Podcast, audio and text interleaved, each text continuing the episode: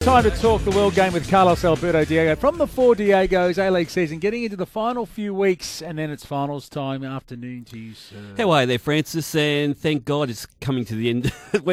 this, this, the way it's mapped out this season, the way it's panned out, with such a big lead by Sydney FC, and then a big gap to Victory, who's got a big gap over third. It's not a good look for the No, A League. It's awful, and and I, you know, I, I look, I'll I'll stop my car if there's if there's a game, a pub league game going on the side of the road, and I've got five minutes, I'll stop the car and go and watch it. I'll watch anything, right? But on the weekend, going and having a list, have a look at some of those games, I was thinking to myself. The guys are just going through the motions, waiting for the finals now. That's what I felt, and I um, I don't want to denigrate what's going on out there because I'm I'm a huge cheerleader for sport. If people know that, but uh, I don't know. It just on the weekend I got that sense of please finals come along because I think we'll get back to what the the A League's all about once uh, the real stuff happens. Yeah, there's no doubt the Melbourne victory. Kevin Muscat said he wanted his team to maintain a level of excellence because it needed to bring that to the finals. But watching that game on Sunday, all credit to Wellington Phoenix. Roly Bonevacia's two goals in particular were worth seeing in and of themselves. But gee, that was a team that looked as bored as I was watching it. And Yeah. that- that's a bad sign. I've never, I've don't don't think I've seen uh, a victory team play with such lack of intensity. Um, I mean, when they've lost before and they're not played well, especially early in the year when Muskie was trying to get it right, they might have been second to the ball, but the intensity was there. Their timing just wasn't there, or their, their form wasn't there. But on the weekend, it was like. I'd love to ask a question about what phase of training they're in right now. I mean, are they doing a bit of a mini pre-season in the lead up to the finals because they played like that? They played a bit tired. They were lethargic. Um, I don't think I got a, we got a sprint out of Rojas or, or Berisha. Not many second efforts. Both those guys came back from international. That's what I'm too. thinking. Maybe that's got something to do with it, the travel aspect of it. Um, but look, I don't know. It was just such a flat performance, but it's it was worse than anything I've seen from Victory. So I'm kind of hoping that that was just the one off. uh, Because otherwise, we were in for a bust of a final series. Oh yeah, yeah. Because Sydney FC is so far uh, uh, away the best team that we've seen in the A League in a, in a fair while. I know those Brisbane Roar teams that Yep. won th- uh, two in a row were, were pretty spectacular. This team is right up there. 9 4 2 9 11 16 if you want to talk about it, if you're a victory fan and a City fan. So disappointed Yeah. with that. I know. I mean, nil all at half time. Yeah. They're in the game. Sydney FC pants them after half time. Yeah, but Francis, since the FFA Cup final, City have been really disappointing. I mean, not you know, of course they had their moments, and they'll point to certain games, and I'll point to certain points in games where they've played really well. But this is a team we talk about the Ferrari and the and the and the Rolls Royce type teams. This is a team that's got those sort of players. So what's happened? You know, and uh, and I just don't know whether you know. Uh, look. Maybe the finals might spark them up. Who knows? But they're in danger. Too late. Yeah, they're, Too they're, late. they're in danger of uh, missing a home They final now. cannot. They Yeah. cannot beat Sydney in the finals. Yep. In fact, I I would put my, you know, there's, I'll put it down now. There's no one beating Sydney in the grand final. If Sydney loses the grand final this year, then Graham Arnold needs to, to hang his head in shame. They have been so far and away Yeah. the best team. If they cannot close this out, then uh, it, it'd be a terrible, terrible waste of a year. Yeah, the unfortunate thing is it's sudden death in finals, so anything can happen on their day. But I just wonder whether Melbourne City fans would think, with their inconsistency of this team and the lameness sometimes that they dish up in games, I just wonder whether the fans, even if they did go to a semi final, for example, even make the grand final, whether they would still think that this club's had a successful year. Because, uh, yes, they might achieve that, but the second half of this year has been really disappointing for for City fans out there, and and I don't, like I said, I can't put my finger on it. Uh, maybe the coaching changes, maybe the, the coaches aren't, the coaching staff's not right. Who knows? Are the players believing what the what the coaching staff's delivering? Is it the players? Uh, is it the, the, the they keep on talking about uh, Jakobsen, Michael Jakobsen not being available every week? You know, he's not the reason why they No. dish up a collective performance the way they do at times. So um, I don't know. They- I think they've lost the way a little bit. But look, finals might be able to you know resurrect something from them. Let's get to some calls at 28 past 2. Carlos Alberto Diego is with us here on 1116 SEN talking the world game. Roger's in Ringwood. Hey, Rog, how you going? Good afternoon, man. How are you? Good. Good mate. Um, I felt this for a long time, not just this year, but I, I do think the season is way too long. I don't know why we play each team three times. I'd be happy with just two rounds and then have, you know, finals and FFA and all the other stuff that goes with it. But I think the season, we don't have the amount of players that can tolerate, you know, the, the, the which aren't deep enough to play each team three times, I reckon. Yeah, it's an interesting uh, argument because the other theory on that is that yeah, three times is too often, and there's a lack of there's a sense of familiarity and and people are a little bit bored with Melbourne Victory have played City four times this year, I think, so including Yeah, the FA F- Cup yeah. semi FFA Cup semi final. Um, but the argument is to try to actually expand the competition, have more Yep. teams uh, playing, and therefore get a, a deeper pool of players playing at the highest level. Yeah, but I think also I, I don't I don't think I felt the way I did on the weekend watching the games. Uh, I don't think I felt that before. So I think it's just the way where it's- it's petering out. It's sort of meandering to the finals because of the you know Sydney are, Sydney are so far in front. Victory are quite safe in second, uh, way ahead of third. I mean I don't think I've seen that for a long time. No, this and is- and I think that's the problem. But you can't do anything about it. It just seems to be this one-off. I don't think I've felt this way in other in other years. To tell you the truth, I've you know usually there's a there's a little bit of interest uh, at the top end going into the finals, and uh, and you know teams don't whitewash the way that Sydney has done this season. Ange in Paran, hello, how you going? We'll get a, catch up with you in a sec. Let's get out to Greensborough. John's with us. You can join us too, 9429 11 16. G'day, John. Yeah, good day, boys. Thank you. Look, I just uh, wanted to pick you up on a couple of points. One is, I think Carlos, you said that you can't wait till the real stuff starts. Look, I, I hate to be a Sydney City supporter, you know, hearing that because the real stuff has been on for a while and they've ended up being on top by a long way. So regardless of what happens in the finals, no doubt in my mind that they've been the best team of the year. And as much as us Aussies love our final systems, it's a flawed system. So you know, and you, Francis, said that if he ends up losing the big game at the end of it, that he should hang his head in shame. Well, you know what? He, they might have a bad game on that last uh, on that last game, or they might have a few Can't injuries. afford to. It- You can't it afford to. You've Yeah, got well, to bring happens. it. Well, if you don't bring it, it means you've had one bad game, and it shouldn't take away the season. So as far as I'm concerned, Sydney have won it this year. They've been the best team by far and away, and and the same thing's happened in the EPL. So you look at, you know, Chelsea. They they they are way ahead, and unfortunately, that's the way it is sometimes. Sometimes somebody is that far ahead, and they deserve it. Yeah, it's 17 points ahead. Look, I agree with you in that sense. They have been the best team, but we have, and all the teams Yeah. have agreed on this, that we'll be judged by who wins the grand final. And even the players, Everyone I- knows going yeah. in that that is the end game. Yeah, John, I've, I've heard Sydney City players saying if they don't have a good final series, and that is go all the way and win it, there, there'll be something missing from their season. And uh, it's just an Australian mentality, the way we've done it, and it's such a big day, that grand final.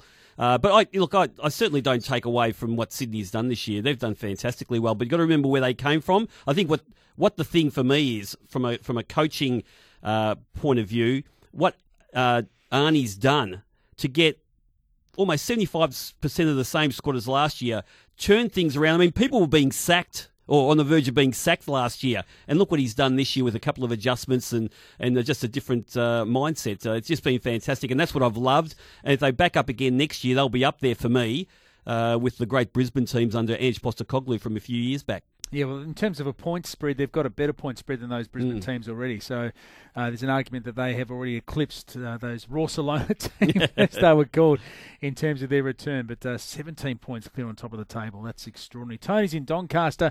He joins us on 11:16 SEN. Carlos Alberto Diego's with us as well. G'day, Tony. Yeah, I've got a question. Um, do you think the A League should go back, you know, to a, a normal winter style comp because we're playing in summer, often in you know, very hot and humid conditions, which are not good for, you know, not not good for the game. And you know, the the big bash leagues only going to get you know bigger. Um, the women's football leagues only get bigger. So the clear air. The reason we went to the summer was to get clear air. Um, I can just see that. Um, uh, we're not going to get that clear air in the next few years with these other sports growing, and shouldn't our players you know, play the game properly, not playing in you know, 38 degrees, high humidity.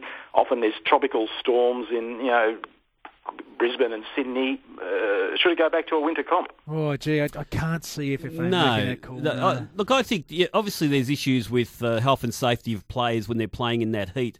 But if I don't know, if you ask the players themselves, um, you know, it'd be a spread of what the opinion would be. But I think they kind of like not playing in the in the in the cold and training in the cold. And I mean, they, they're doing their pre-season in the in the winter, I suppose.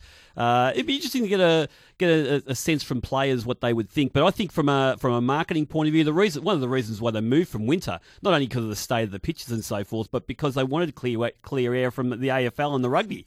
Uh, and okay, the game's got to start stand on its own two feet at some stage. Uh, we can't keep on protecting it. There's nowhere else to take it. If uh, It's just just because Big Bash in the AFL Women's has come along.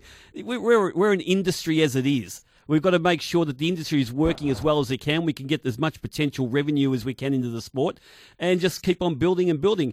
Football is a genuine industry these days. We're not like the old NSL or the state leagues. Now it's a, it's a business, and uh, there's a lot of money. That's big turnovers for clubs and, and the FFA. So uh, we've just got to forget about trying to avoid things. You know, we've got to. For me, you've got to increase the length of the uh, the competition, uh, get more teams in, and it doesn't matter whether our finals cross over with the AFL or whatever. We've got to stand on our own two feet. Ange in Paran, hello. You're back with us. G'day guys.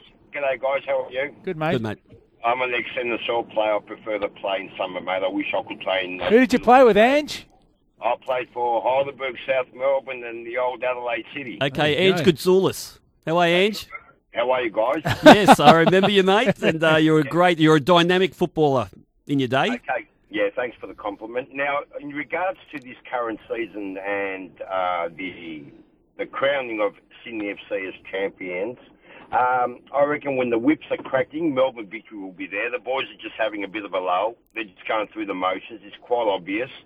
Now, in regards to Melbourne City guys, and I've watched them play every game this season, and you call them the Ferrari. Now, if you're going to drive a Ferrari, you better have a good driver. Now, for me, Mickey, Mickey Valkanis, yeah, he's a good lad. Know him personally. You would have played with him, wouldn't you, Ange? Uh, he was in the youth team. Okay.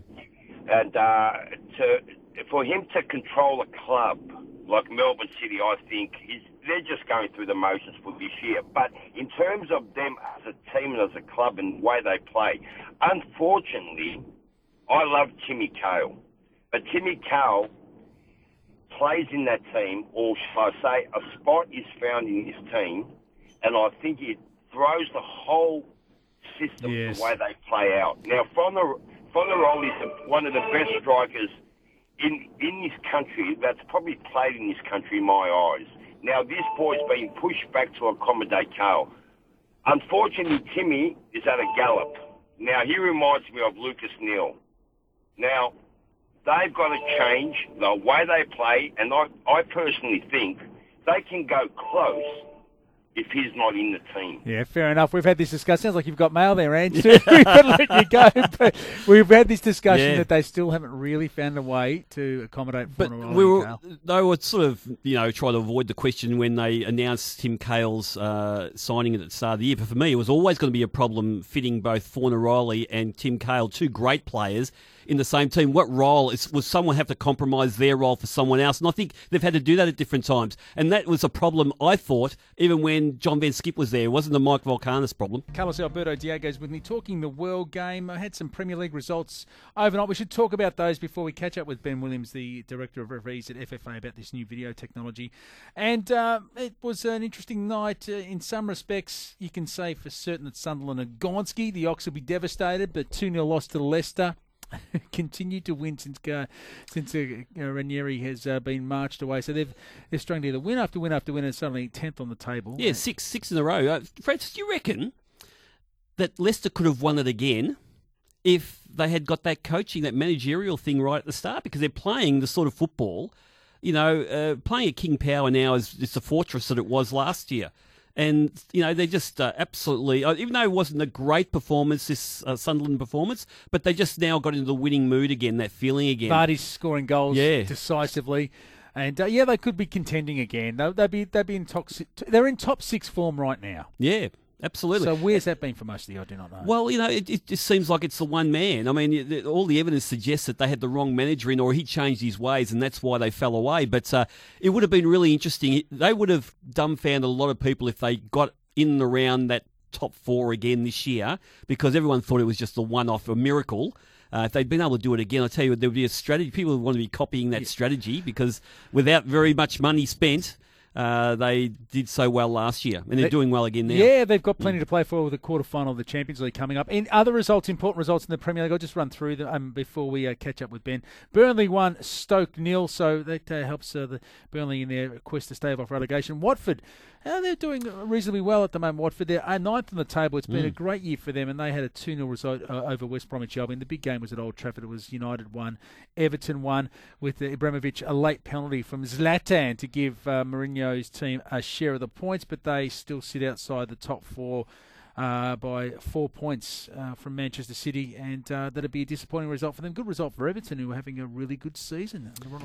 They are absolutely, and uh, I think uh, in the last week or so, Jose's starting to turn on some of his players, not scoring with goals they should. He uh, had a crack at Luke Shaw, their their fullback, who is so highly regarded in the, U- in the UK. Broke his leg, that's why he's sort of been stalled a little bit. But he came back, and and Jose openly said to the world that he doesn't train hard enough because uh, people are asking about you know when he's going to be knocking on the door for a first team spot. So uh, I just reckon there's going to be a huge clean out at Manchester United at the end of the year, and uh, I think Man City is going to experience the same. I mean, these clubs who build to win things all the time, uh, I don't think there's much transition period. They'll just bring people in, big name strikers, big name defenders, and uh, and make sure they try and get that short term success every time. Quarter to three, a bit of a revolution happening in the World Game, and it starts in Melbourne on Friday with the introduction of a video ref technology. It's been much talked about in football and soccer for, for a long time, but the FIFA's finally got around to implementing a version of it, and it's going to be trialled in a major league for the first time here in Melbourne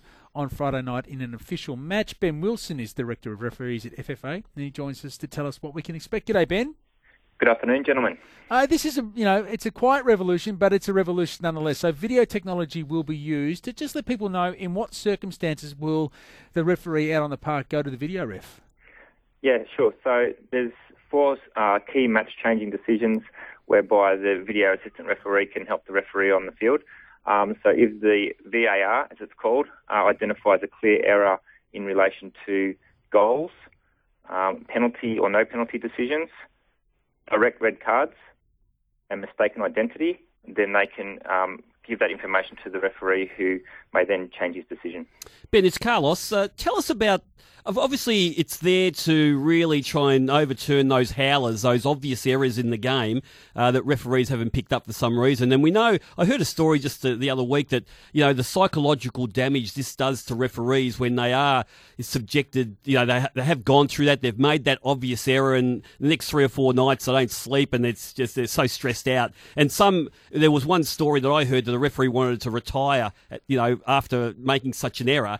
Can you tell us about the psychology or how it affects the psychology of a referee when they go through that, and whether they're welcoming this now themselves as something that could support them?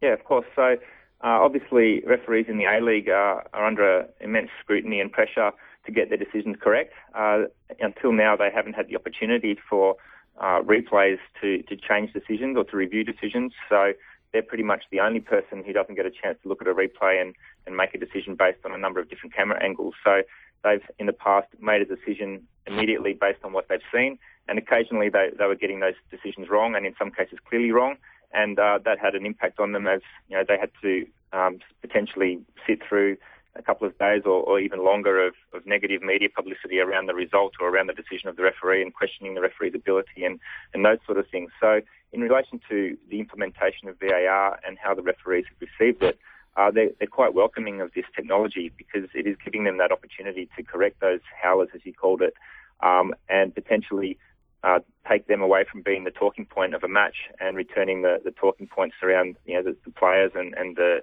the things we love about football, such as you know, exciting goals and that sort of thing. How's it going to work though, Ben? I'll give you a scenario. So, say you know it's late in the game, ball goes into the box. There's an appeal for a handball, but the referee waves it away. The ball goes up the other end, but the video referee has spotted what he believes to be a deliberate handball. At what point does he intervene or she intervene? In the game and tell the ref, hang on, you missed that, bring it back, we need to go to the spot and you need to issue a yellow or red card or whatever it is, and, the kick needs to be taken. Yeah, so the first thing to note is it's not so much uh, that the VAR believes it's a handball cause, because that's still a degree of judgment. Um, so we're not asking, if, when we're sitting in the video referee box, we're not asking was the decision correct because that's not that's a bit subjective. What we're asking is was the decision clearly wrong, and that's a much higher threshold. So the first thing is, was the decision clearly wrong? Now, if it's a deliberate handball, the arm's well above his head and it, it's definitely hit the hand and the referee's missed it, it's, it's a clear error, then the referee will be told by the VAR when the ball is in a neutral area, say maybe in the middle third, to stop play and uh, the VAR will recommend that the referee makes a review. Uh, so the referee will stop the play in, in the situation you've given. Uh, he will make a, a TV signal, um, which you've seen in other codes perhaps, Um, and then the VAR will communicate to him that yes, there was a, a deliberate handball in the penalty area.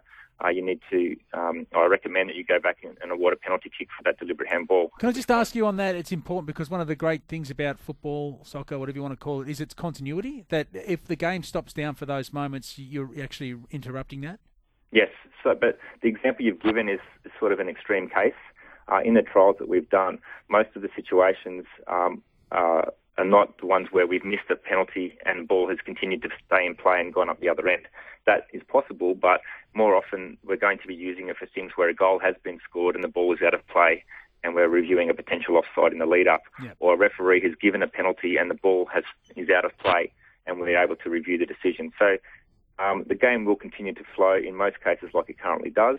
Um, even when a goal is scored, there's usually a 30 second delay before play restarts, and in most of our testing, 30 seconds is more than enough time to, to decide if the referee has made a clear error or not. So we don't see it um, in most situations as stopping the flow of the game. Obviously, the example you've given is an extreme case. Yep. In those cases, it will stop the flow of the game. But if we stop the flow of the game and give it a, a penalty, and it shows that it was a clearly um, incorrect decision to allow the game to continue in the first place, and I think people will accept that. Yeah. Now, Ben, uh, Ben, uh, footballers being you know what they are, and football coaches being what they are, um, how do we stop the uh, the the lobbying? For you know, going for the screen, going for you know, go go, go and check the uh, you know uh, what the replay, for example, because I can just see players surrounding the referee, giving him a hug and Pointing saying, upstairs. "Yeah, let's let's have a look at the screen." And uh, they're doing it already with the with the big screen that Etihad and uh, at AAMI also.